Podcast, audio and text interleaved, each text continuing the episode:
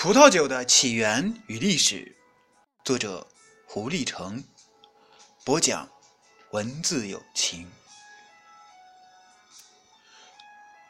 据考古资料，最早栽培葡萄的地区是小亚细亚里海与黑海之间及其南岸地区。大约在七千年以前，南高加索、中亚细亚、叙利亚、伊拉克等地区。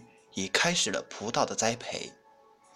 在这些地区，葡萄栽培经历了三个阶段，即采集野生葡萄果实阶段、野生葡萄的驯化阶段，以及葡萄栽培随着旅行者和移民传入埃及等其他地区阶段。在埃及的古墓中所发现的大量珍贵文物。特别是浮雕，清楚地描绘了当时古埃及人栽培、采收葡萄和酿造葡萄酒的情景。欧洲最早开始种植葡萄并进行葡萄酿造的国家是希腊。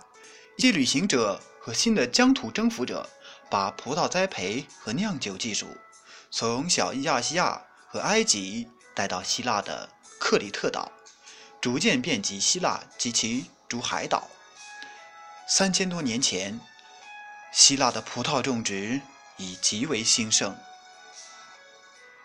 公元前六世纪，希腊人把葡萄通过马赛港传入高卢，并将葡萄栽培和葡萄酒酿造技术传给了高卢人。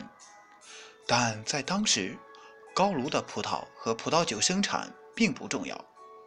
罗马人从希腊人那里学会了葡萄栽培和葡萄酒酿造技术后，在意大利半岛全面推广葡萄酒，很快就传到了罗马，并经由罗马人之手传遍了全欧洲。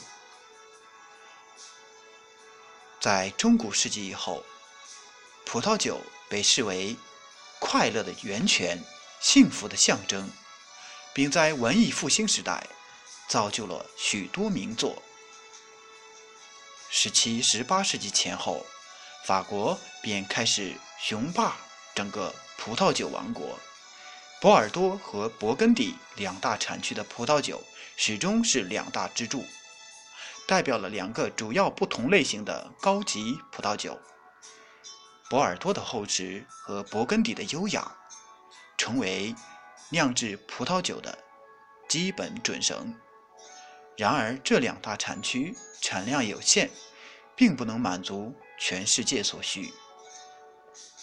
于是，在1960到1970年代开始，一些酒厂和酿酒师傅便开始在全世界寻找适合的土壤、气候，来种植优质的葡萄品种，研发及改进。酿造技术使整世界的葡萄酒事业兴旺起来。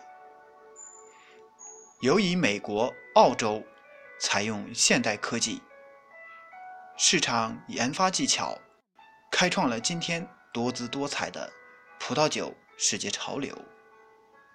以全球划分而言，基本上分为新世界及旧世界两种。新世界代表的是由欧洲。向外开发后的酒，如美国、澳洲、纽西兰、智利及阿根廷等葡萄酒新兴国家；而旧世的代表，则是有百年以上酿酒历史的欧洲国家为主，如法国、德国、意大利、西班牙和葡萄牙等国家。